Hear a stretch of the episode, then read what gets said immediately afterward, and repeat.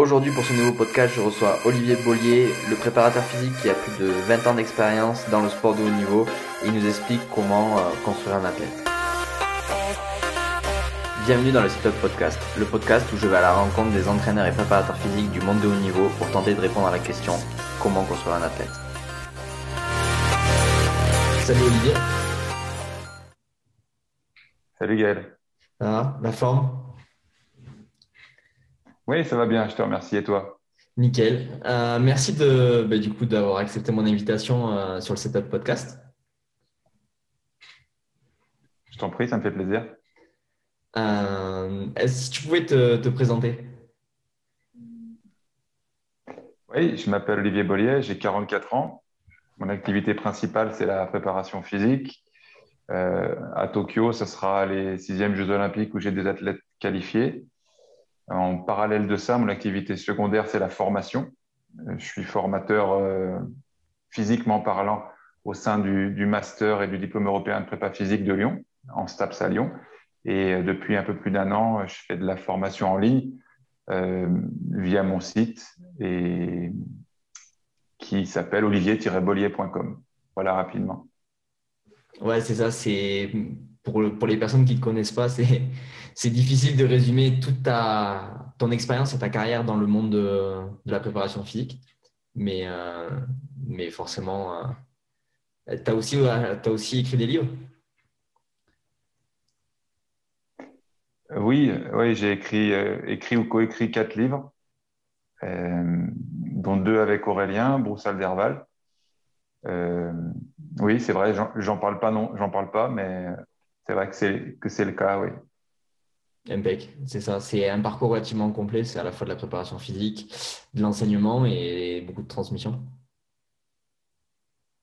Ouais, mais comme moi, mon activité, ce qui me prend le plus de temps, c'est l'entraînement. C'est vrai que les autres activités qui peuvent paraître importantes euh, de l'extérieur, finalement, euh, ne sont pas celles qui me font vivre déjà d'une part et ne sont pas celles qui me prennent le plus de temps. Donc c'est vrai que c'est pour ça que je n'en parle pas toujours.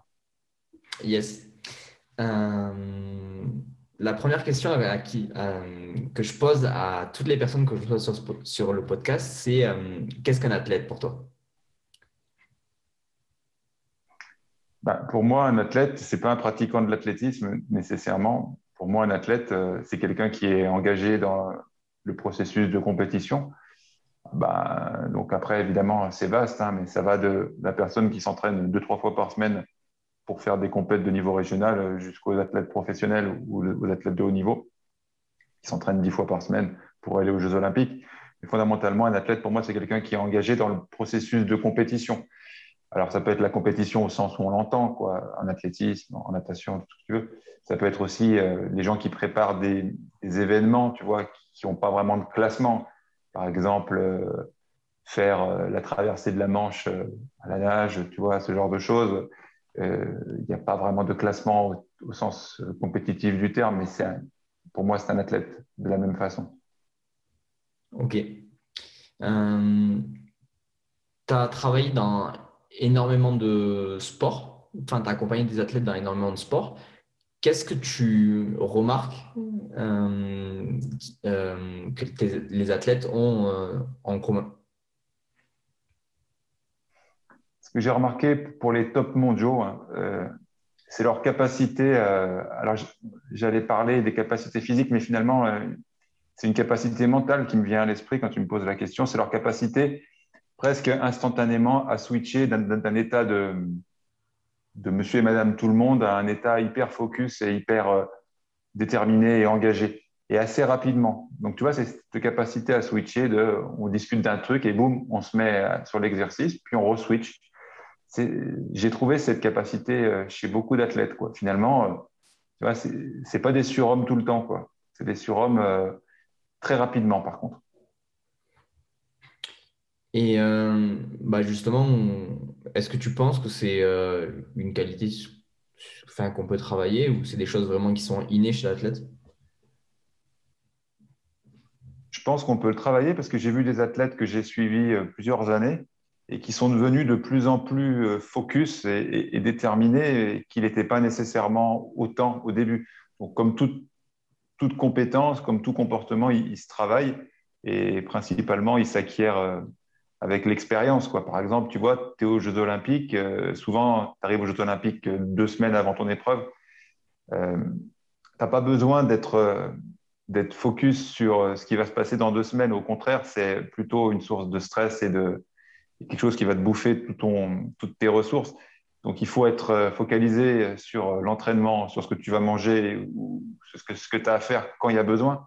Mais le reste du temps, en fait, un des critères de réussite, ça peut être aussi ta capacité à, être complètement ailleurs pour la bonne et simple raison que sinon, tu, dans des événements de ce type-là, la pression, elle, peut te submerger si tu es tout le temps euh, dans ton événement. Quoi. Donc, tu vois, les gens ils se disent ils sont dans leur bulle, ils sont dans leur bulle. Oui, ils sont dans leur bulle quand il faut. Le reste du temps, euh, ils sont ailleurs, puisque sinon, euh, tu es complètement, je pense, dévoré par, euh, par la pression. C'est pareil pour nous, les entraîneurs. À un moment donné, euh, si on pense qu'à ça du matin au soir, sans, s'extraire de l'événement, on est, on, est, on, est, on est rongé de l'intérieur. Donc, je pense que ça, ça, s'acquiert et ça, ça, ça s'apprend avec le temps. Et justement, tu as des outils, toi, pour améliorer cet apprentissage cette flexibilité de focus, on peut appeler ça comme ça Ouais. Euh, pour moi, non, puisque dans mes compétences, la, prépa mentale, c'est pas quelque chose. Euh, je ne suis pas préparateur mental. Moi, vraiment, je me cantonne euh, à la préparation physique. Il y a déjà suffisamment de secteurs. Donc, non, je suis pas capable de, donner de. Je suis pas capable de donner de bons conseils pour les athlètes.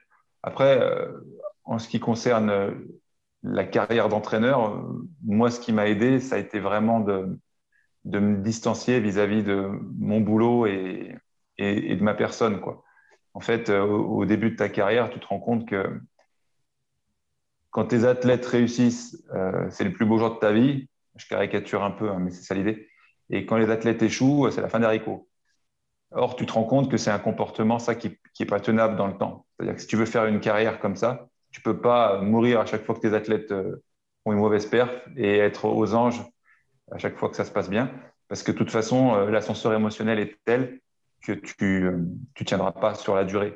Moi, j'ai appris, tu vois, à me distancer de ça en, me disant la chose suivante, ça pourra peut-être aider des, athlètes, des, jeunes entraîneurs qui sont en, phase de, de réflexion là-dessus et qui sont un peu submergés par ça. En clair, quand un athlète réussit, c'est un tout petit peu grâce à moi quand il échoue, c'est un tout petit peu à cause de moi. Donc, tu vois, arriver à proportionnaliser sa, son implication, je trouve que c'est un bon moyen de rester un peu stable émotionnellement. Sinon, euh, c'est un métier qui est quand même coûteux d'un point de vue euh, du temps et des ressources à investir en termes humains. Tu vois, les gens ne s'imaginent pas que en fait, voyager partout dans le monde, c'est pas cool du tout euh, autant qu'on l'imagine. Tu pars pas en vacances. La plupart du temps, tu vois, tu, quand les gens ils sont en week-end en train de regarder les matchs, et eh ben, toi, les matchs, tu es en train de les, vivre et de les faire vivre. Donc, tu vois, tu es complètement décalé euh, du monde réel. Donc, en fait, finalement, euh, c'est un métier qui est très, très, très prenant et qui, coûte euh, beaucoup d'un point de vue de la vie privée. Donc, au moins, il faut essayer de rester un petit peu stable psychologiquement, émotionnellement, sinon, tu es submergé et c'est difficile de faire une carrière. Ouais, c'est un c'est un peu paradoxal que tu, ce que tu me disais tout à l'heure là, c'est que euh, on met de plus en plus en lumière le rôle de la préparation physique dans la réussite d'un athlète de haut niveau. Et là, tu viens de me dire que ben, un des marqueurs et des grandes qualités des athlètes de haut niveau, c'est euh, cette capacité à être focus et à switcher sur ben, ces grands événements. Et qu'en plus de ça, c'est pas le préparateur physique qui le gère.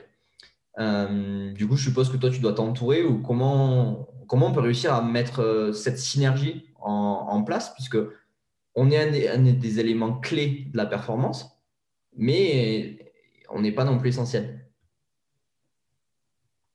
Non, on n'est surtout pas essentiel. Hein. Si, on doit, faire une classification, le, plus important dans un staff technique, c'est l'entraîneur technique, technico-tactique. Nous, on est au service du projet sportif. C'est-à-dire que ce n'est pas que ce n'est pas important, c'est que ce n'est pas le plus important du staff technique. Le plus important du staff technique, c'est l'entraîneur. C'est le chef, le chef d'équipe, le head coach, tu appelles ça comme tu veux. Après, nous, on arrive dans un second temps. Notre job, nous, c'est de permettre à l'athlète et à l'entraîneur de réaliser son projet, en clair. C'est de donner les moyens physiques à, la réalisation technique. Euh, c'est tout, c'est tout. C'est déjà pas mal, mais. Euh, et plus le sport a une approche tactique importante, moins la préparation physique est grande. Exemple, si tu veux, c'est bien plus important la prépa physique en natation, où fondamentalement, tu n'as rien à gérer tactiquement ou très peu de choses. C'est-à-dire que tu, plonges et le premier qui a touché le, mur, il a gagné. Quoi. Tu il n'y a pas non plus tant de choses que ça à gérer, versus un sport collectif où euh, là, tu as quand même, en plus de tes capacités individuelles, tu as tout le tactique sur lequel tu peux t'appuyer, qui fait que si tu n'es pas au maximum de tes capacités physiques, mais que les autres le sont et que le tactique est très, très évolué, euh, ça peut passer. Donc, tu vois, euh, il faut toujours modérer entre les, déjà entre les sports individuels et les sports collectifs, et même à l'intérieur des sports collectifs, tu vois. Entre un sport collectif à, haut niveau d'engagement physique comme le rugby versus un sport collectif, qu'on le veuille ou non, qui est moins engagé physiquement comme le foot, tu te rends compte que là, ce n'est pas du tout, du tout les mêmes charges d'entraînement que les athlètes subissent en termes de prépa physique. Donc tout ça, tu vois, ça te permet de remettre un petit peu euh, les choses en perspective.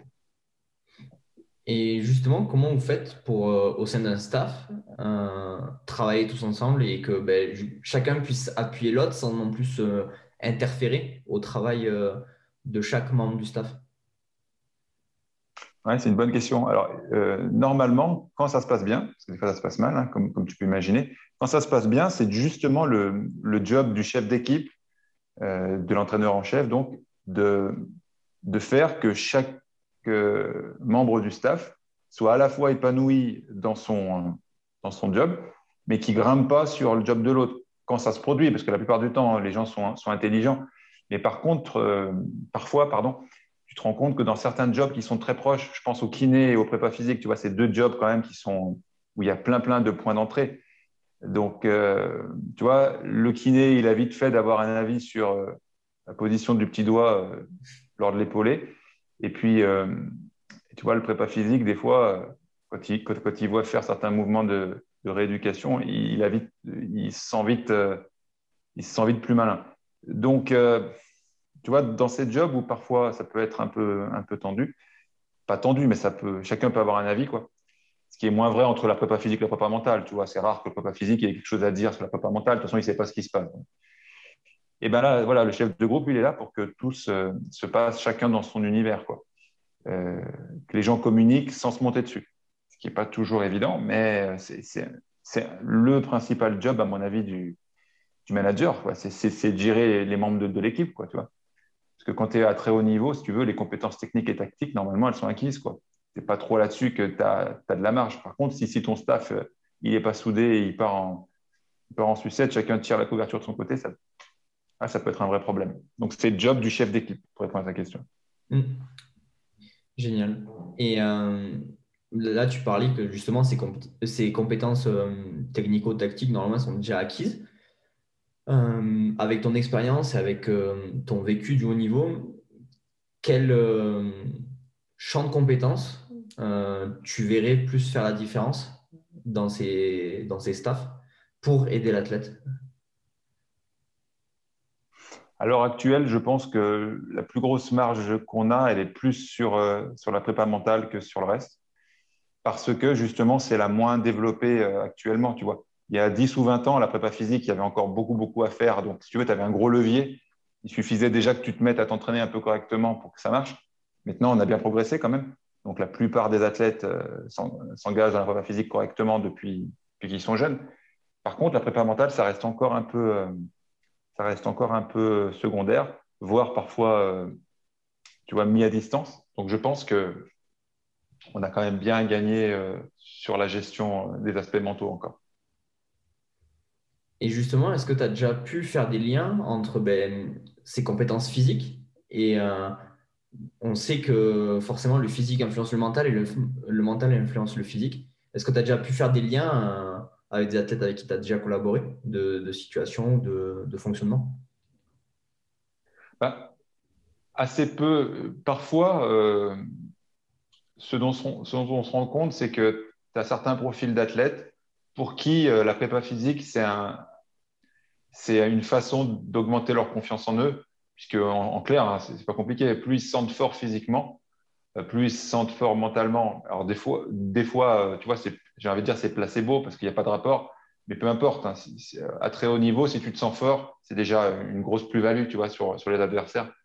Donc, à part ce profil-là où tu te dis, euh, ah oui, il faut qu'il soit fort pour être fort, parce qu'en étant fort physiquement, il est fort mentalement. Sinon, pour les autres, pour les profils où c'est euh, moins ciblé, je l'ai un peu moins vu.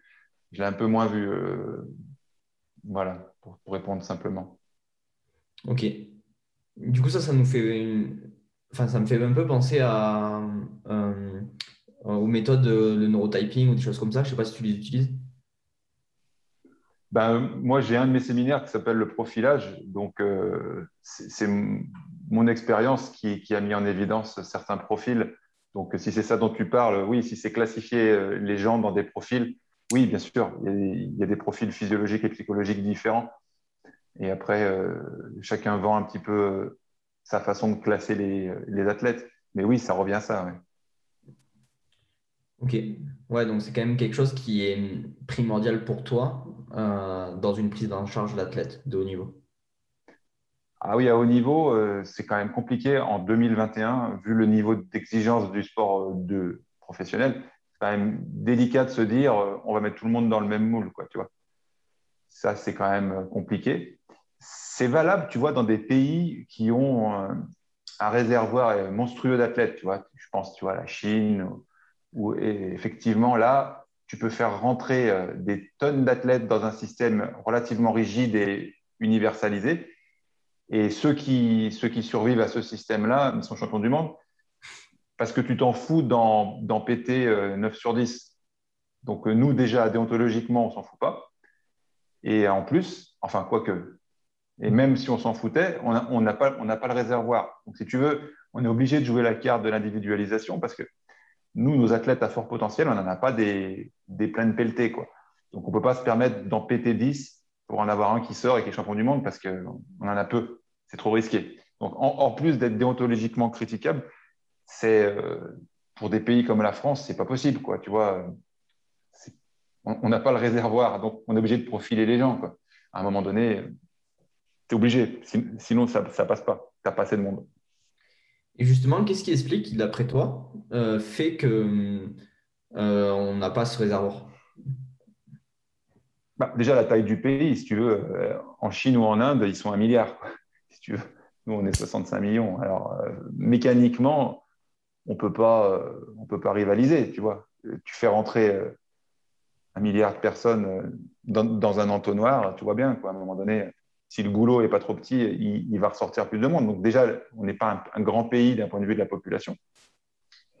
Et puis après, euh, on est un pays riche, dans le sens que, si tu veux, te casser le cul à, t'entraîner euh, dans des sports où tu ne gagnes pas des masses d'argent, euh, dans un pays riche, tu veux, parce qu'il faut s'imaginer qu'à part en foot, en rugby, en tennis, les athlètes sont pas riches. Quoi tu vois, euh, la plupart de mes athlètes dans les sports individuels, à part les top mondiaux, tu vois, ils gagnent, euh, pendant quelques années, ils gagnent ce que gagne un prof de PS, quoi. Tu vois, ils vivent avec 2-3 euh, 000 euros par mois. Alors, c'est pas rien. Ce que je veux te dire, c'est que c'est beaucoup de choix de vie particuliers, de risques pris, parce que si tu te pètes vraiment fort, tu es niqué, quoi.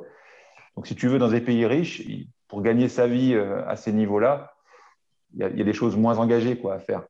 Donc, je pense aussi qu'il y a le côté c'est moins une question de vie ou de mort de réussir dans le sport en France parce que ben, on, est, un beau pays où il y a, plein d'options pour réussir et puis surtout on est vachement protégé socialement. Dans des pays un peu à la dure, c'est un moyen de sortir de la misère. Donc euh, c'est pas la même euh, motivation à, l'entrée. Tu vois. Même dans des pays riches comme les États-Unis, pour rentrer à la fac, une, fac prestigieuse aux États-Unis, c'est 40 000 dollars l'année. Quoi. Tu vois? En Master 2, euh, à Lyon, c'est 400 euros de frais d'inscription. Quoi. Donc 40 000 dollars pour rentrer, si tu as une bourse d'études, tu ne payes pas.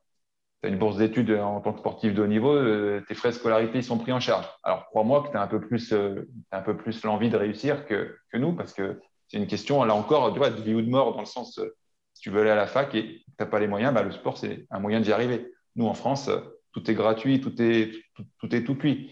Alors, je caricature, ce n'est pas tout à fait vrai, mais enfin, on ne pourra pas comparer les États-Unis et la France, tu vois. Donc, il y a ça. Et euh, est-ce que justement tu penses que c'est enfin, c'est une piste comme ça que je lance, hein, je n'ai pas d'avis là-dessus, mais est-ce que peut-être ça ne pourrait pas aussi être euh, influencé par le processus ou les protocoles de détection? Et euh, tu sais, cette fameuse pyramide d'accès vers le haut niveau, où on a quand même un, système sportif français qui est relativement très bien structuré. Mais qui a peut-être des failles ou des, choses euh, qui sont bien et qui ne sont pas bien, comme euh, n'importe quel système, comparé ben, aux États-Unis où on est deux pays développés et comme tu dis, il y a des enjeux différents. Mais est-ce que ça ne pourrait pas peut-être venir de là?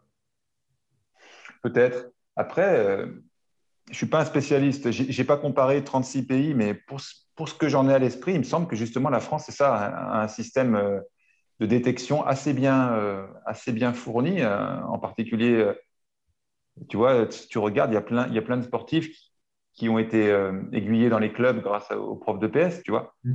Euh, donc, euh, en tout cas, pour, pour l'idée que j'en ai, donc je trouve qu'on a un système de détection qui est pas mal foutu. Ça dépend des sports, hein. évidemment, on, va, on essaye de généraliser. Mais après, ce qui est plus compliqué, c'est de passer de l'étape d'un bon jeune qui fait des, des résultats et, et, le switch entre je suis un bon jeune et je suis un bon, un bon senior, quoi, tu vois je pense qu'on est plus, on est plus doué pour, euh, pour faire des, des, champions juniors que des champions seniors. Euh, c'est là-dessus, mais bon, moi, c'est pas moi qui, qui ai les réponses. Moi, je suis pas du tout sur ces politiques-là. je trouve que le switch est plus compliqué, quoi, tu vois. Il me semble. Ouais, c'est ça. Enfin, moi, juste d'expérience euh, personnelle, enfin, on a, on a tous fait du sport jeune et quand on est en cadet, quand on est en junior, on a plein de copains. Puis après, on se retrouve à 20 ans et on est sur la ligne de départ et on se dit Ah, ben en fait, il manque, euh, il manque du monde. Mais c'est euh, enfin, des, des constats qu'on se fait. Et c'est vrai que je pense si on prend les médailles ou les podiums sur les différentes compétitions internationales euh, du sport français, la France fait partie des meilleurs pays. Mais par contre, on a plus de mal sur l'élite. C'est ça en comparant, par exemple, tu vois, le nombre de médailles et le résultat entre la Grande-Bretagne et nous, tu vois, on, est quand même voisins, on est assez proche d'un point de vue de d'un point de vue de la population. Bref, c'est nos, nos, nos, voisins, quoi. Et ils, nous explosent au jeu d'été, quoi, tu vois. Mm. Donc, c'est bien qu'à un moment donné, euh, il y a quelque chose de différent qui, s'est passé, peut-être pas sur la sélection, mais sur, euh, sur, le, sur le passage entre, c'est ça, entre junior et puis, puis le reste, quoi. Mais euh, ouais, c'est sûr que après, euh, pour reprendre l'exemple de l'Angleterre, c'est un système anglo-saxon, donc avec tout ce que ça a de bien plus dur que les systèmes un peu sociaux euh, français, quoi. C'est-à-dire qu'en gros, ils mettent des moyens sur moins de disciplines, pour ce que j'en sais. Mais par contre, ils mettent des gros moyens sur peu de disciplines, mais ça cartonne, plutôt que saupoudrer un peu sur tout pour faire un peu plaisir à tout le monde, tu vois au final, ça fait plaisir à tout le monde à l'instant T, mais est-ce que c'est un, bon moyen? Mais je suis vraiment pas un bon, un bon client pour parler de, la politique sportive. C'est vraiment pas moi qui l'anime. Moi, vraiment, j'ai des missions, tout ce qu'il y a de plus terre à terre, quoi, tu vois. Hmm. Tu as déjà eu l'occasion de justement t'occuper de ces catégories euh, juniors, enfin jeunes? Non, non, moi j'ai toujours eu, euh, j'ai eu des jeunes, mais qui étaient des jeunes en fait, qui étaient déjà enclenché euh, dans le sport de haut niveau. Je me suis jamais occupé euh, d'enfants ou de, jeunes adolescents. Euh, c'est rare que j'ai des athlètes qui ont moins de, qui ont moins de 16 ans, tu vois. C'est très rare. Donc non, je ne fais pas partie de ceux qui, font le, job le plus important, quoi, à savoir former les jeunes. Parce que, et bizarrement, c'est toujours fait à l'envers. C'est-à-dire que les gens qui, forment les jeunes, euh, ça devrait être euh, les meilleurs entraîneurs, les plus expérimentés et tout, et c'est rarement le cas pour deux raisons. La première, c'est que normalement, quand tu as goûté au, sport de haut niveau et à ce que ça t'apporte, c'est compliqué de redescendre toutes les marches, tu vois, pour plein de raisons. Et puis, deuxièmement, souvent, tu gagnes quand même bien mieux ta vie en première division qu'en promotion d'honneur, tu vois. Donc, ces deux raisons font que on fait le truc à l'envers, quoi. Mais ça, ça, se comprend. Oui. Euh, est-ce que d'après toi, il y a des choses qui sont importantes à faire? Enfin, 16 ans, c'est t'es pas encore à, ce qu'on appelle, euh, je sais pas, t'as pas d'expérience, t'as pas de maturité euh, du haut niveau. Mais pourtant, c'est quand même une année qui est relativement euh, charnière euh, avant d'aller euh, bah, justement vers l'élite. Le, vers Est-ce que toi, tu as des, des, choses que tu fais particulièrement attention avec ces athlètes-là? Bah, Moi, j'utilise pour le coup vraiment une philosophie le plus possible non spécifique. C'est-à-dire que déjà, je ne crois pas à la surspécialisation, même chez les, chez les gens de, de 25 ans. Mais en plus de ça, tu vois, quand je construis un plan sur une Olympiade, j'essaye, entre l'année la plus loin des Jeux et l'année la plus proche, j'essaye que d'année en année, en fait, plus on est loin des Jeux, plus on a une grande richesse des mouvements, une grande richesse des savoir-faire. Et plus on se rapproche des Jeux, plus on se focalise sur les, euh, sur les mouvements prédictifs, sur les mouvements à, haut niveau de transfert. Donc, euh, pour un jeune, c'est ça. J'essaye d'écarter le plus possible la, spécialisation précoce, ce qui est plus facile à dire qu'à faire. Mais euh, au moins, tu vois, dans, dans, dans, le domaine de la musculation, j'essaye de pas trop le spécialiser sur un mouvement. Quoi. Tu vois, par exemple, s'il aime plus l'épaulé que l'arraché, eh ben, j'essaye de lui faire comprendre, plus ou moins discrètement que oui, il aime bien l'épauler, mais on va encore bien, bien, bien faire de l'arracher et, euh, puis, aussi du jeter. Quoi. Et puis, euh, tu vois, année après année, on va peut-être aller euh, différemment, mais tu vois, j'essaie au moins d'avoir une grande pluralité de mouvements à l'intérieur des, séances. Et c'est un peu moins vrai chez, chez, cette même personne, mais tu vois, cinq ans plus tard, quoi, par exemple. On se sera un peu plus focusé peut-être sur certaines choses. Mais vraiment, chez les jeunes, si on peut donner un conseil, c'est il faut ouvrir le, faut ouvrir le spectre hein, des apprentissages. Hmm. Euh, tu me parlais là ben, d'épauler, d'arracher, enfin, de tous ces, ces mouvements d'haltérophilie ou les semi-techniques d'haltérophilie. C'est quelque chose, toi, que tu utilises beaucoup dans, ta, prise en charge en préparation physique? Ouais, ouais c'est quelque chose que, j'utilise beaucoup. Euh, j'en ai même fait un séminaire en ligne pour te donner l'importance que j'y accorde. Euh, c'est pas que je les utilise pour les utiliser, mais entre euh, les mouvements techniques et euh, toutes les possibilités qu'on a de faire des semi-techniques qui sont loin d'être aussi difficiles d'accès que les mouvements traditionnels, euh, ça t'apporte quand même, quand tu as un peu le temps de construire quelque chose, ça t'apporte tellement sur, pas seulement sur l'amélioration de la puissance. C'est vrai qu'on les vend toujours sur l'amélioration de la triple extension en genou-cheville à haute vitesse, bien sûr. Mais tu vois, euh, pour citer un autre avantage à maîtriser ces mouvements-là, ça t'apprend aussi ta capacité à absorber les impacts. Euh, tu vois, si tu fais une, variation euh, sur des angles hauts, type épaulé debout, tu vois, power clean pour les, pour les anglophones, ça, ça t'apprend à absorber en toute rigidité et en, et en tout en tout gainage, j'allais dire, ça t'apprend à absorber les impacts. Donc, en plus de travailler la triple extension à haute vitesse, ça t'apprend à absorber les impacts.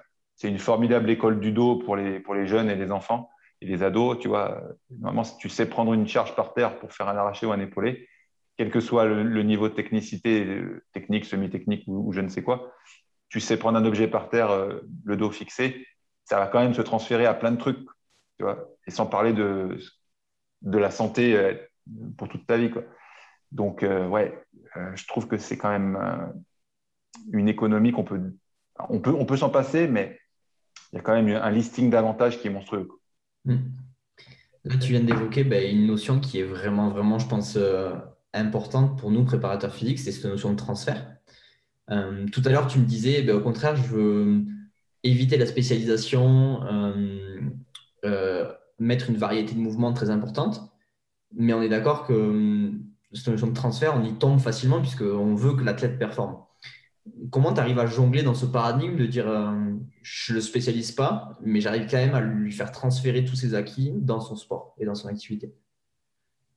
Déjà, euh, la chose que je mets en place, et, tout mon système d'entraînement est basé là-dessus, c'est la recherche du, maillon faible. En fait, une chaîne, que ce soit une chaîne musculaire ou une chaîne en métal ou une chaîne de ce que tu veux, elle est jamais plus forte que le plus faible de ses maillons. Donc, euh, ce qui veut dire concrètement que plus on est loin des compétitions, que ce soit à l'échelle de l'année ou à l'échelle d'une Olympiade, plus on est loin des compétitions, plus on travaille euh, les maillons faibles, qui vont être ceux qui vont limiter la production globale de force. Et plus on se rapproche des compétitions, plus on est sur les points forts. Pourquoi? Pas spécialement d'un point de vue physiologique, mais plutôt d'un point de vue psychologique. En clair, euh, en période de compétition, tu as besoin d'être fort sur tes points forts pour être dominant d'un point de vue mental. C'est surtout ça euh, que je veux mettre en avant. Donc c'est ça. La spécificité, oui, mais euh, le maillon faible avant tout, puisque c'est lui qui va limiter euh, toute la production de la chaîne. Et sans parler de la prévention des blessures. Là encore, si tu tires sur une chaîne en métal où il y a un seul maillon merdique au milieu, c'est le maillon merdique qui va lâcher, ce n'est pas le maillon fort. C'est à peu près le même, la même métaphore pour des chaînes musculaires. À un moment donné, c'est le maillon faible de la chaîne postérieure qui va, qui va lâcher, ce n'est pas le maillon fort. Donc, tu vois, si tu, si tu vois euh, la préparation physique sous le prisme de la, du maillon faible, ça change vraiment le paradigme. Ouais. C'est vrai que on a, on a du mal à l'avoir en, on est, on est focus dans nos objectifs, dans nos, dans nos préparations. Et en fait, euh, le fait de prendre du recul, ben, je pense, ça nous pousse à aller dans cette direction-là, de aller vraiment faire une préparation physique globale et qui soit réellement bénéfique, puisque au final, elle sera réellement bénéfique. Plutôt de se concentrer vraiment sur des petites choses, des petits détails, mais qui à long terme fonctionneront pas. En tout cas, il y a des moments dans la saison où effectivement, comme tu dis, il faut se focuser sur euh, du très, spécifique. Je ne remets pas en cause. Mais ce que je veux juste dire, et peut-être que des fois j'exagère, alors c'est mal compris, mais il y, a, quand même tout un, moment de l'année où euh, c'est pas qu'il ne faut pas s'occuper euh, de l'aspect spécifique, mais il ne faut pas sous-considérer euh, tout ce qui est à côté qui ne semble pas de premier abord important, mais quand tu réfléchis en termes de maillon faible, oui, c'est ça peut-être que je, des fois je, je vais un peu vite pour expliquer, mais oui, c'est ça l'idée. Ouais, complètement. ouais, c'est. Est-ce que du coup c'est maillon faible?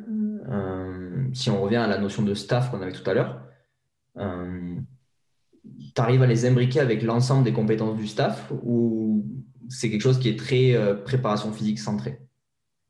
C'est préparation physique centrée et, euh, kiné centrée. Les kinés, ils sont, ils sont assez sensibles à ça. donc, c'est avec eux que tu peux, tu peux le mieux échanger. Le staff technique, lui, il s'en tamponne du maillon faible. Le staff technique, c'est vachement plus à court terme, ce qui est logique. Hein, c'est quand est-ce que mon athlète il va rejouer s'il est blessé et puis euh, comment faire pour qu'il soit plus rapide si je le trouve pas assez rapide et plus endurant si je le trouve pas assez endurant. Tu vois, c'est vachement plus pragmatique. après, euh, le reste, euh, s'en foutent un peu. Par contre, les, kinés et le staff médical en général, ils sont vachement plus proches de ça. Alors souvent, eux, c'est post-blessure, tu vois, qui gèrent ça. Puis nous, c'est plutôt pré-blessure. C'est plutôt avant que les emmerdes arrivent. Pour essayer de limiter ceci, tu t'occupes des maillons faibles une fois que les emmerdes sont arrivées, c'est plutôt euh, de l'autre côté. Mais à part les kinés, le reste. Après, en prépa mentale, tu vois, on peut se rendre compte de la même chose. Hein. À un moment donné, euh, mentalement, le problème, ce n'est pas, pas tes forces. Quoi. Là où tu es fort, tu es fort. J'ai envie de te dire, oui, tu peux être encore plus fort. Mais le problème, c'est que si tu as des, euh, si des, manquements d'un point de vue mental qui sont majeurs, c'est ces manquements-là qui vont foutre le bordel dans, tout le reste. Quoi, tu vois euh, pas des points forts, d'accord, mais il faut pas que ça soit complètement occulté par des points faibles qui te, qui te bouffent la vie, quoi. Tu vois hmm. Et euh, est-ce que justement, tu as déjà réussi à faire des liens avec euh, le staff technique sur ces maillons faibles dans le mouvement sportif? Ouais, par exemple, en natation, j'ai des souvenirs de, de corrélation, si tu veux, entre le langage technique de, l'entraîneur qui m'expliquait Ah oui, dans l'eau, je ne comprends pas, tel athlète, euh, il n'a pas le coude bien placé. Alors, euh, OK, donc tu vois, tu entends ça avec ses mots à lui. et puis toi, euh, tu transfères ça un petit peu plus en termes de prépa physique et tu lui expliques ben ouais, que si on isole ton problème au niveau du coude, celui, le muscle qui fait l'action, l'agoniste, sur lesquels toi, tu n'arrêtes pas de taper, il est super fort. C'est cool.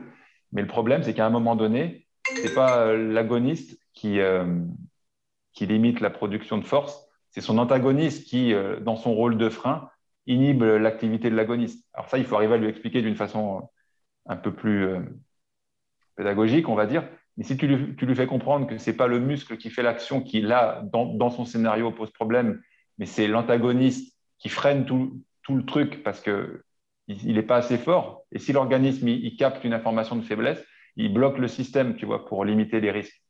Donc oui, voilà, ce genre d'exemple, tu arrives à expliquer. Ce n'est pas, pas, si évident que ça. Il faut être un peu pédagogue. Oui, hmm. Ouais, c'est ça. C'est souvent on a, on a, du mal à voir le corps comme euh, une espèce de, de comment s'appelle? De solide, unique en équilibre, en fait. C'est qu'il y a une espèce d'équilibre. Euh, j'aime beaucoup la notion de tenségrité. Je ne sais pas si ça te parle ou. Oui, euh, Myers en a, a, bien parlé, mais bon, je trouve que c'est un concept qui, est quand même qui est bien sympa sur le papier, mais qui est compliqué à, faire comprendre. Hmm. Ouais, enfin, c'est vrai que c'est n'est pas tout simple, mais Ça, ça nous permet de mettre en lumière ce fameux maillon faible qui dit qu'il y a un, un, déséquilibre à tel endroit, ça bouleverse tout le système et que c'est compliqué de compenser. C'est ça. Yes. Euh, tu travaillé dans beaucoup de sports euh, où la notion d'engagement est importante. Je pense notamment au snowboard cross. Euh, tu as fait quelques sports de combat, il me semble aussi. Ouais, j'ai eu un athlète qui a fait 17e au championnat du monde de taekwondo, mais euh, j'en ai eu, j'ai eu, eu, peu de sports de combat. Mais oui, j'ai eu beaucoup de sports à, prise de risque, à engagement très, très fort. J'ai même eu une athlète qui, a, qui est passée à, quelques millimètres de la tétraplégie quoi, en snowboard cross il y a quelques années. Euh, donc, euh, en fait, ce que les gens ne s'imaginent pas, c'est que dans ces disciplines de neige, comme le ski ou toutes les disciplines de la fédé de ski, euh, bah, tu peux y laisser ta peau, quoi, au sens propre du terme. L'année où, mon athlète s'appelle Manon, l'année où Manon a failli être tétraplégique, si tu veux, la même année, il y a eu un mort à la fédé de ski. Un descendeur est mort à l'entraînement. Mort, tu vois, pas... Mm. Et ça, on a du mal à s'imaginer qu'il y a des sports où euh, s'il y a une couille physiquement ou techniquement ou ce que tu veux, ton pronostic vital est engagé, ou alors, sans parler de mourir, mais tu peux te faire très très mal, tu vois. Tandis qu'en natation, pour reprendre un autre sport où j'ai beaucoup bossé, en natation, euh, dans le pire des cas, euh, tu as mal à l'épaule, si tu es mal préparé, et euh, tu fais un mauvais chrono, mais tu vas pas te noyer, quoi, pas... Et en fait, la plupart des sports, on ne s'en rend pas compte. Les gens ne s'imaginent pas qu'il y, a des sports dangereux, tout simplement. Alors, ça arrive rarement parce que justement, les gens qui y sont, ce n'est pas des touristes. Mais quand même, quand même. Donc oui, oui, oui, ça m'est arrivé, oui. Et justement, comment tu gères cette notion de risque dans ta prise en charge euh, prépa physique? Bah, Moi, en prépa physique, par exemple, je vais donner l'exemple des, sports de neige, comme le, snowboard cross. Le snowboard cross, pour ceux qui ne savent pas, c'est une discipline de course assez spectaculaire. Tu pars à quatre simultanément dans un parcours. C'est en ski cross ou en snowboard cross, en ski ou en snowboard. Il y a les deux disciplines une discipline où tu pars à quatre simultanément dans un parcours qui dure une grosse minute. Et il y, a, des sauts, il y a des virages, bref, c'est un parcours, mais c'est pas du tout artistique, c'est-à-dire que tu vas le plus vite possible. Et euh, tu es quatre dans un parcours qui fait pas euh, les Champs-Élysées, quoi. Et euh, les gens débaroulent là-dedans, ils ont des pointes à 90, 100 km/h. Et, ben, et le premier qui est arrivé, il a gagné, c'est une course. Donc, si tu veux, dans ces sports-là, quand tu veux développer l'endurance, nous, on en est arrivé au constat suivant. On veut que nos athlètes ils soient lucides en situation de fatigue. Pourquoi? Parce que dans leur sport, à un moment donné, il faudra prendre une décision euh, importante en situation de fatigue. Un peu comme un boxeur, tu vois. Un boxeur, il faut qu'il prenne une décision alors qu'il se prend des coups dans la gueule. À un moment donné, euh, nous, on a voulu, tu vois, pour améliorer cette compétence, être lucide en situation où tu ne l'es pas vraiment, ben ça, on le travaille. Donc, nous, qu'est-ce qu'on fait euh, ben Maintenant, la plupart de notre travail euh, de cardio, on le fait en situation euh, de prise de risque, entre guillemets. C'est-à-dire qu'on le fait en cross-training ou en crossfit. C'est-à-dire qu'en gros, c'est sous forme de circuit, mais si tu, si tu penses à autre chose, tu te prends un medicine ball sur le coin du, du pif ou, ou tu, tu, peux te faire mal, tu vois. Donc, des situations où il faut rester lucide pour, pour rester en bonne santé. Ou alors nous, on le fait aussi en, skateboard dans des parcours qui ressemblent à des parcours, mais fait, fait comme ça. Ça s'appelle des pump tracks. Mm. C'est des parcours, en fait, exactement comme sur la neige. Et pareil, si, si, tu rêves, vu que tu as les cannes en feu, si tu rêves, tu casses la gueule et, là, tu glisses pas. Quoi. Tu t'exploses la gueule par terre. Donc oui, euh, moi, la, prise de risque, euh, je la gère comme ça, hein, en situation de risque, si on peut dire, modéré, où mes athlètes, il faut qu'ils soient... Euh, pas toujours, toujours en, sécurité à 100%. Euh, voilà, après, comment ta question? Et justement, est-ce que tu la périodises, cette prise de risque, comme tu me parlais tout, un peu plus tôt de tes mouvements, d'altéro, hmm. de, tes différentes qualités? Oui. Plus on est loin des compètes, plus la prise de risque est grande. Plus on est proche des compètes, moins elle l'est. Ok. Simplement parce que du coup, ils retrouvent le, des hauts niveaux de prise de risque sur les compétitions, c'est ça? C'est ça. Ce n'est pas le moment de se, croûter à côté. Quoi. On a suffisamment de chances de se croûter euh, correctement euh, dans son sport. Tu vois, on limite les chances de, de, se faire mal, tout simplement, c'est ça. Hmm. Ouais, c'est ça. Au final, en fait, là, tu deviens plus un manager du risque qu'un préparateur. C'est ça. Il y a un truc que, moi qui m'a vachement étonné. Moi, je viens pas du tout des sports à, engagement. Tu vois, moi, j'étais lanceur de poids. Alors, autant t'imaginer, tu vois, la prise de risque, là, elle est proche de zéro. Euh, et tu vois, les gens peuvent s'imaginer que les sports comme ça, où il y a, une, il y a un engagement physique de, dingue, on pourrait s'imaginer de l'extérieur que c'est des athlètes qui sont casse-cou. Et en fait, j'en ai jamais vu un en, 20 ans qui a un, à haut niveau, je parle. Hein. attention, qui a un profil euh, casse-cou, débilos. Quoi. Au contraire, c'est parce que tu as dit l'expression management du risque. J'ai vraiment le sentiment, je les ai vu faire des trucs de dingue. Quoi. Et, euh, en fait, c'est vachement managé. Et tu as l'impression qu'ils prennent des risques, mais en fait, ils ont vachement, vachement mesuré les tenants, les aboutissants avant d'y aller. Par contre, ils ont cette aptitude-là, quand ils, quand ils y vont, ils switchent là encore. C'est-à-dire qu'ils ont pris leur, décision. Tu vois, parfois, ils s'entraînent pour faire des sauts euh, acrobatiques pour apprendre à gérer euh, justement les phases aériennes et euh, eh ben, quand ils font un truc, c'est gamberger avant. Par contre, quand ils switchent, ils y vont, tu vois. Ils se disent pas jusqu'au dernier moment, je vais, je vais me tuer, parce que là, pour le coup, ça risque. Donc, en fait, ce que je voudrais dire, c'est que bizarrement, enfin, contre-intuitivement, ce pas des casse-coups. C'est des, des, managers de risque. Et c'est parce que tu as dit ça, ça m'a fait penser. C'est ça. Je pense qu'il y a un point commun dans tous ces sports-là, où en fait, euh, au contraire, c'est des gens qui contrôlent le plus de choses possibles. Ils sont très minutieux, notamment quand il y a des notions de matériel ou de conditions un peu aléatoires. Enfin, le ski, c'est des. Même si la piste, elle est très, très travaillée, il y a quand même une notion où ben, les températures changent, etc. Et il y a, ben, je pense, du coup, là, dans le staff, il y a une grosse part avec euh, ceux qui préparent le matériel. Ouais, bah, eux, ils ont, un rôle, ils ont un rôle crucial, quoi. Parce que, en gros, ce que tu mets sous tes skis, euh, si ça te colle à la piste, tu n'es pas, pas bien, quoi, tu vois.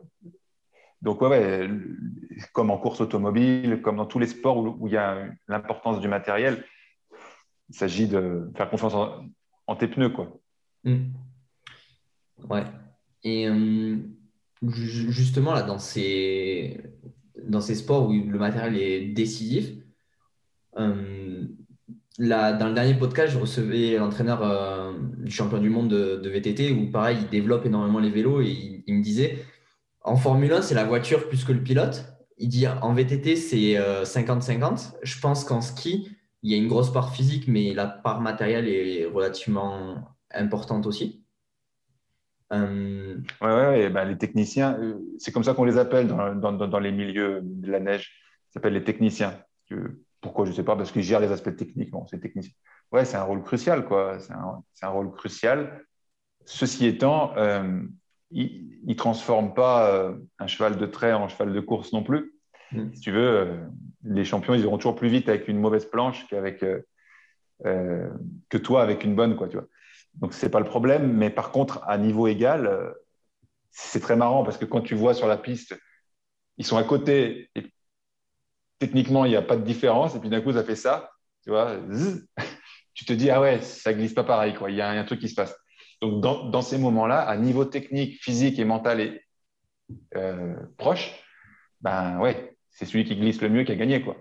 Ceci étant, euh, voilà, heureusement qu'il n'y a pas que ça. Parce que, mais effectivement, l'exemple de tu vois glisser, tu envoies un scotché par terre et l'autre qui avance, alors qu'ils ont le même niveau technique, hein, ils ne sont pas en danger, tu vois c'est marrant. Hein. Tu te dis, ah bah ouais, il y en a un qui a mis des meilleurs produits dessous.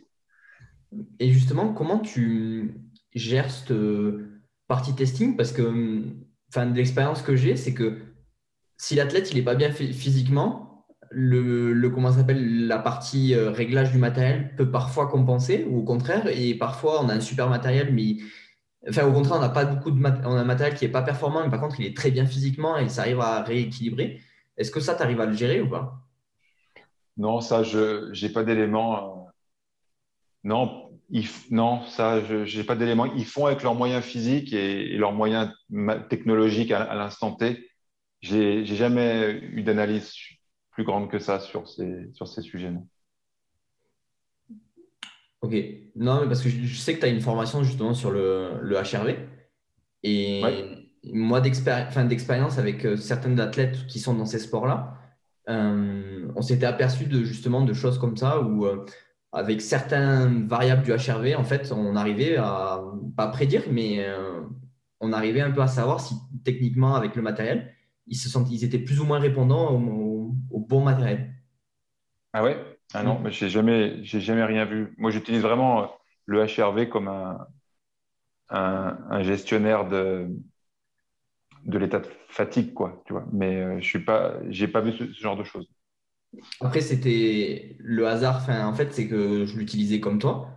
Puis en fait, dans le carnet d'entraînement, chaque fois, c'était euh, bien techniquement, sensation de glisse, sensation de grippe, euh, rapide sur mon vélo, tout le temps. Et en fait, bizarrement, mon HRV, j'avais tout le temps une variable du HRV, boum, super haute.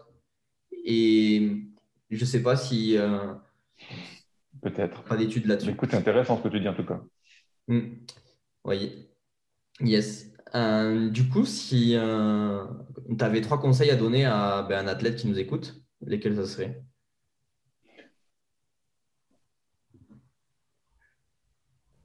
Premièrement,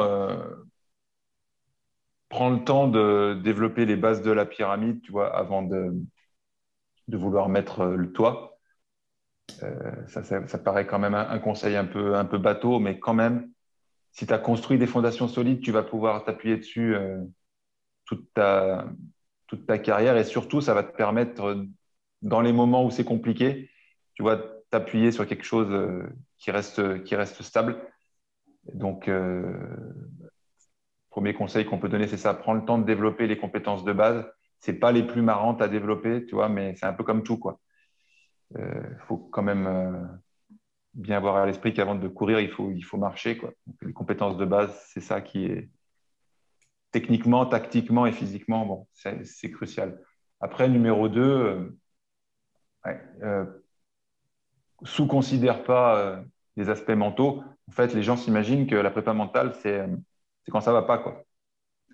C'est un peu comme, euh, bah, je vais pas aller voir le médecin quand, ça va bien. Et si je suis, si j'ai pas de problème majeur, voilà. Mais le truc, c'est que ça peut se voir de la même façon pour la blessure. C'est-à-dire que c'est comme si tu fais pas de travail prophylaxique parce que tu te dis, je suis pas blessé, quoi. Le problème, c'est que quand les, quand, les emmerdes arrivent, euh, et eh ben, bah, du coup, euh, c'est quand même plus compliqué si tu les as jamais, jamais anticipés que ce soit physiquement ou mentalement. Donc, tu vois, les aspects mentaux, il ne faut pas s'imaginer que c'est juste que, quand c'est le bordel. Deuxième point. Et troisième point, euh, qu'on pourrait dire euh, J'allais dire s'entourer d'un bon staff. Là encore, ça fait un peu, ça fait un peu euh, conseil, conseil lambda. ceci étant, ce qu'on pourrait dire pour affiner un peu, c'est qu'il faut chercher dans son staff pas quelqu'un qui, te dise ce que tu as envie d'entendre tout le temps, euh, mais quelqu'un qui, qui te dise ce que tu as besoin d'entendre. Et ça, c'est pas toujours euh, facile parce que les athlètes de haut niveau, surtout à, fort potentiel, quand ils sont jeunes, euh, l'ego, je trouve, vient beaucoup parasiter l'intérêt. L'ego passe par-dessus. Et souvent, c'est moins vrai plus tard. C'est moins vrai parce que quand tu t'es pris deux, trois blessures et puis deux, trois grosses casquettes, mais quand tu as réussi très tôt, très fort, c'est compliqué euh, d'entendre des choses que tu n'as pas envie d'entendre. Et voilà, peut-être le troisième conseil qu'on peut donner, c'est euh, que l'ego, euh, ça reste un, jouet pour assembler des pièces les unes avec les autres, tu vois. Et l'ego, il doit, il doit servir ton projet. Il ne doit pas servir autre chose que ton projet sportif. Quoi. Mmh. Voilà.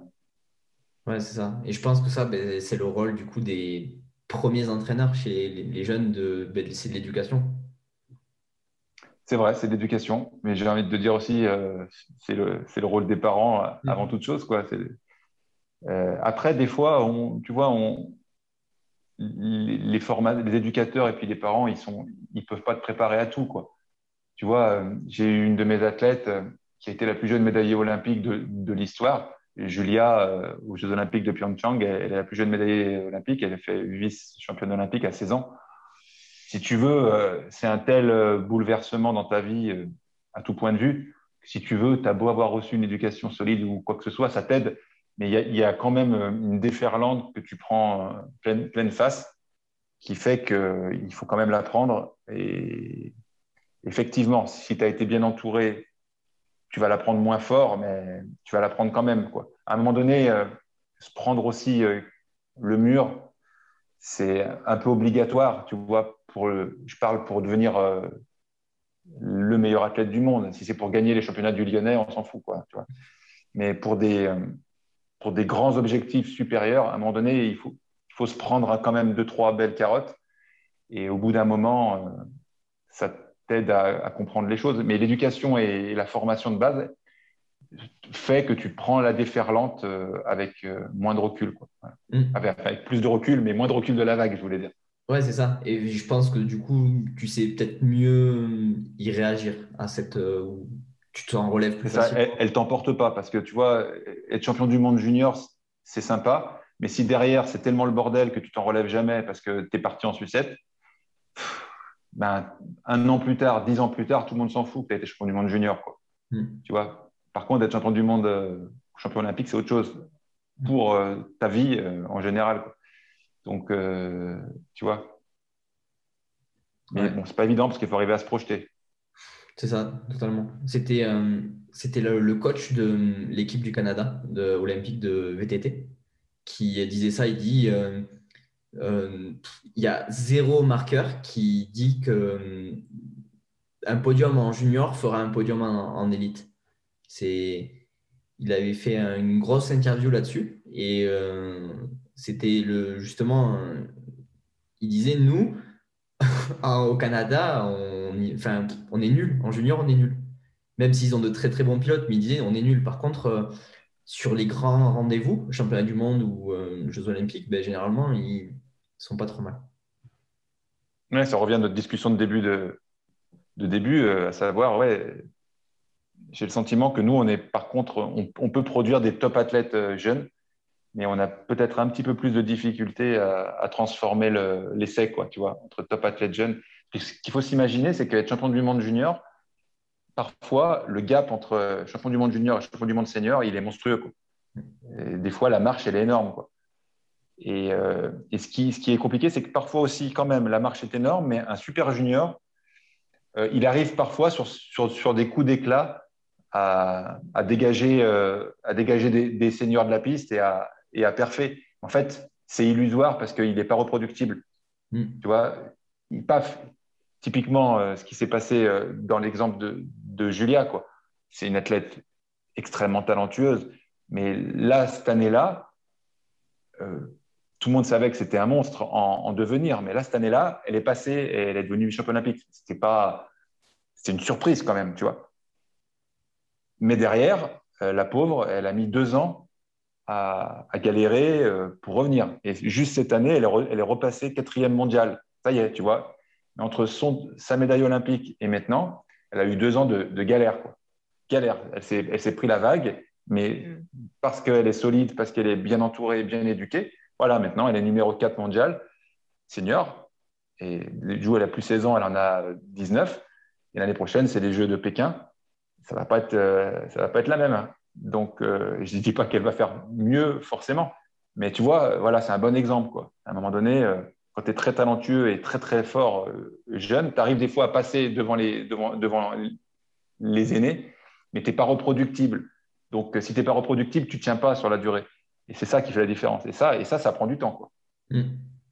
Ouais, c'est, je pense que tu as bien, enfin, tu as, résumé avec les bons mots le, parce que la discussion qu'on avait, euh, qu'on avait, au début, euh, qu'on avait au début du podcast. je pense que tu es un des entraîneurs qui a connu le, un des entraîneurs français qui a connu le plus d'Olympiades. Euh, hum, qu'est-ce que tu as vu le plus évoluer entre euh, ben, quand tu es arrivé en tant que jeune entraîneur et que tu as commencé à côtoyer le haut niveau et maintenant où tu es toujours dans le haut niveau et euh, tu as beaucoup plus d'expérience bah, En 20 ans, quand même, entre les années 2000 et les années 2020, les gens ne s'imaginent pas comment ça s'est professionnalisé. Quoi, tu vois et le niveau, en fait, euh, le niveau de la profession de préparateur physique et passer, c'est un, un, autre monde. Quoi. moi, je me rappelle quand j'étais étudiant, ben, il y a 25 ans de ça, j'étais dans les meilleurs étudiants, si tu veux, de ma génération. Et, le mois de maintenant, enfin, et le mois de l'étudiant brillant que j'étais à l'époque et un étudiant brillant de maintenant, si tu veux, il y a une année-lumière. En fait, il y a un gap de professionnalisation qui est monstrueux. Alors, il s'explique principalement par, euh, par Internet, quoi. Principalement par Internet. Moi, quand j'étais étudiant, si tu veux, tu avais trois livres sur la prépa physique en France, quoi. C'était vite vu et tu n'avais pas, de, pas de réseaux sociaux, tu n'avais pas Internet. Donc, les gens ne s'imaginent pas, mais c'est un monde qui n'est pas si vieux que ça, quoi. Tu vois, j'ai pas 2000 ans, quoi. Mais euh, donc, en fait, l'information, elle était hyper difficile à trouver. Alors, les gens, les vieux, ils diront, ouais, mais euh, à l'époque, c'était vachement plus solide ce que tu savais. Ouais, normal, tu savais que dalle. Donc, euh, c'est sûr, tu es vachement solide. Hein. Tu, sais, tu sais peu de trucs. Alors, encore heureux que ce que tu connais, tu le connais bien. Mais maintenant, si tu veux, un mec qui est passionné et qui n'est pas trop con, le, niveau qu'il peut avoir à 25 ans, c'est monstrueux. C'est un peu comme l'entrepreneuriat il y a 20 ans et l'entrepreneuriat euh, web maintenant. Tu veux, il y a des fortunes qui se sont faites euh, grâce à Internet à, des âges euh, tellement jeunes que c'est si, tu compares les deux époques, tu te dis putain, c'est pas juste. Ben, D'une certaine manière, oui, à part que c'est juste que le monde a changé. Quoi. Et, et ça, c'est un, pour les gens qui ont vécu les deux époques, voilà, la principale différence, c'est le niveau de professionnalisation et, et de connaissance qui a, qui a évolué euh, pour les meilleurs. Par contre, je ne suis pas sûr que le niveau moyen, tu vois, il soit meilleur. Là, j'ai plus de doutes. Sur les tops, tu vois, sur le, haut du panier, c'est deux mondes différents. Sur les, euh, les, gens moyens, là, je ne suis pas sûr. Je pense que c'était plus, plus condensé euh, il y a 20 ans. Il y avait moins d'écart entre les gens. Par contre, maintenant, il y a des écarts monstrueux. Je vois avec, avec mes étudiants, il y en a, tu, te dis, ah ouais, si demain, lui, euh, on lui donne sa chance, il va aller tout de suite, euh, enfin, il a un potentiel de fou. Puis d'autres, tu te dis, ah ouais, lui, euh, il comprend rien à rien, quoi, tu vois. donc voilà, peut-être que l'écart est plus grand, par contre. Ça, ça a moins bien évolué. Mais voilà, la professionnalisation, c'est ça qui m'a le plus marqué en 20 ans. Et forcément, par effet boule de neige, ben, ça donne des athlètes qui sont encore plus costauds ben ouais, déjà, ils se sont professionnalisés. Si le, ton staff est, meilleur d'année après année, fatalement, euh, ça se répercute, tu vois, sur euh, toutes les catégories d'âge. Et, ça, permet aussi, euh, via l'émulation entre les pays, quoi. Qu'au début, tu pouvais avoir un avantage culturel si dans ton sport, il y avait une forte culture dans ton pays, tu arrivais à, être fort au niveau international parce que les autres pays, ils se traînaient un peu la, ils se traînaient la grolle. Euh, maintenant, euh, il n'y a plus beaucoup de disciplines olympiques où tu, peux te dire euh, bon, on est tranquille parce que culturellement, on, est, on, a de la marge. Ceux qui étaient en retard, s'ils sont pas trop cons, ils ont, ils ont, comblé, le, retard. Tu vois, il suffit de voir quand, quand il, y a, des pays asiatiques, je pense aux Jeux de, aux Jeux de Pékin, mais les, les Jeux d'été, je ne sais plus quelle année, c'est vieux. Tu vois, ils ont recruté dans les disciplines où ils n'étaient pas forts, où ils voulaient des médailles. Ils sont allés, ils sont allés avec le chéquier, puis le gros chéquier, hein, pas, le, pas, la, pas la petite carte bleue. Hein. Ils sont allés avec le gros chéquier et ils sont allés acheter les entraîneurs, les top entraîneurs. Ils les ont, ils les ont achetés euh, deux Olympiades avant de commencer. Quoi. Dès qu'ils ont su ça, ils sont allés acheter les, les tops. Ils ont un milliard de, de Pékin pour le coup. C'était des Chinois. Et euh, allons-y, euh, si, tu mets les, si tu mets une armée de top entraîneurs sur un, un réservoir de dingue, huit ans plus tard, tu, tu sors des rockstars. C'est obligé. Mm. Et voilà, donc euh, tu vois, maintenant, le niveau, c'est vachement nivelé aussi de pays en pays parce que l'avantage culturel, il est presque plus, presque plus présent. Quoi, tu vois. Ouais, ouais c'est ça. C'est. C'est, ouais. Je pense que c'est une bonne conclusion pour, euh, pour ce podcast. Euh, si les gens ils veulent Attends, alors. sur les réseaux. Facile en mon nom propre, Olivier Bollier, sur euh, Facebook et Instagram. C'est très, très simple. Tu peux normalement pas trop me, pas trop me louper. Puis sur mon site, euh, olivier-bollier.com, euh, j'ai mes formations en ligne qui sont en vente toute l'année. Et puis j'ai ma newsletter qui est gratuite. Une fois par semaine, tu reçois une vidéo ou un article exclusif aux membres de ma newsletter. Donc, c'est une bonne façon de se former gratuitement. tu vois, là encore, il y a 20 ans en arrière, quand on voulait se former, moi, j'ai fait une grosse partie de ma formation avec Charles Poliquin. J'ai eu cette chance. Et en fait, bah, pour aller se former avec Charles Poliquin, il fallait traverser l'océan et puis ça te coûtait les yeux de la tête, tu vois. Maintenant, si tu veux, tu as quand même plein de top entraîneurs qui sont accessibles et gratuitement et pas gratuitement, mais euh, en restant le cul sur ta chaise chez toi, quoi, tu vois, et grâce à, Internet. Donc, euh, une des choses qui a fait aussi évoluer le niveau, c'est ta capacité à pouvoir discuter euh, rapidement et à moindre coût avec plein plein de gens, quoi. Et c'est dommage de s'en priver, quoi. Mmh, totalement. Mais enfin, c'est une manière de mettre le pied dedans, mais je pense que ça remplace pas le vrai échange parce que je pense que quand tu traversais l'Atlantique pour aller voir Charles Poliquin, que tu avais pris ton billet d'avion, tu avais tout fait, je pense que ça avait une autre saveur. C'est sûr. Mais là, tu vois, moi, je, mets un point d'honneur. Tu vois, j'ai 44 ans au moment où on en, je mets un point d'honneur à, ne pas dire euh, c'était mieux avant, quoi. Hmm. Parce que je trouve ça tellement, euh, tellement con. Tu vois, c'est comme euh, quand les voitures sont arrivées il y a, 100, il y a 120 ans. Je suis sûr que tu avais plein de vieux cons qui te disaient Oh là là, c'était mieux avant, quand on se baladait à cheval, putain, c'était bien, non Tu te rends compte, ces voitures-là, elles font du bruit, c'est vilain. Ok, c'était peut-être mieux avant, mais tu vois, ça n'a pas de sens. C'est comme les gens qui disent Internet, c'est nul, c'était mieux avant. Quand, la télé est arrivée il y, a, 50 ans, je suis sûr qu'il y a plein de vieux qui disaient c'était mieux avant quand il n'y avait que la radio. tu vois, moi, je mets un point d'honneur à dire que c'était pas mieux avant parce que déjà, je suis pas sûr que ça soit mieux avant. Et puis, tu vois, les gens, il faut qu'ils s'imaginent que c'est pas l'un ou l'autre. quoi. C'est pas euh, je traverse l'océan ou je fais Internet. Tu vois, tu peux faire les deux. Seulement, euh, avant, tu n'avais qu'une solution. Tu n'avais mm. pas 36 solutions. Là, maintenant, tu en as une, multitude. Et boire un café avec un collègue, bon, bah là, c'est avec le Covid, c'est plus en plus compliqué. compliqué. Ben, il y a bien un jour où on va arriver à boire le café quand même, non? Et euh, j'espère, sinon, euh, ça va être compliqué. Donc, tu vois, c'est pas l'un ou l'autre. C'est pas euh, Internet a, perverti le monde, c'était mieux avant. Internet, ça a des énormes avantages, comme la télé a des énormes avantages, mais il y a des trucs super merdiques. C'est tout. Tu fais Donc, euh, je suis vieux et j'essaye de ne pas parler comme un vieux. Voilà. Ouais, c'est ça, c'est ça complètement. Non, mais c'est qu'il faut, ben, justement, c'est qu'on a plein d'outils et on a la chance de pouvoir profiter de. Ben, de...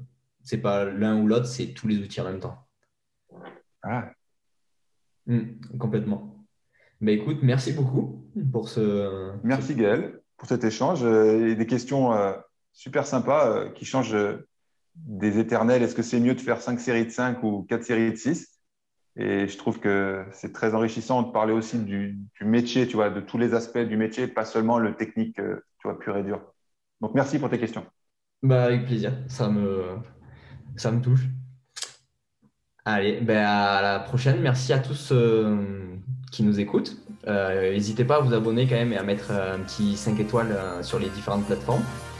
Et bah, à la prochaine pour euh, un nouvel épisode.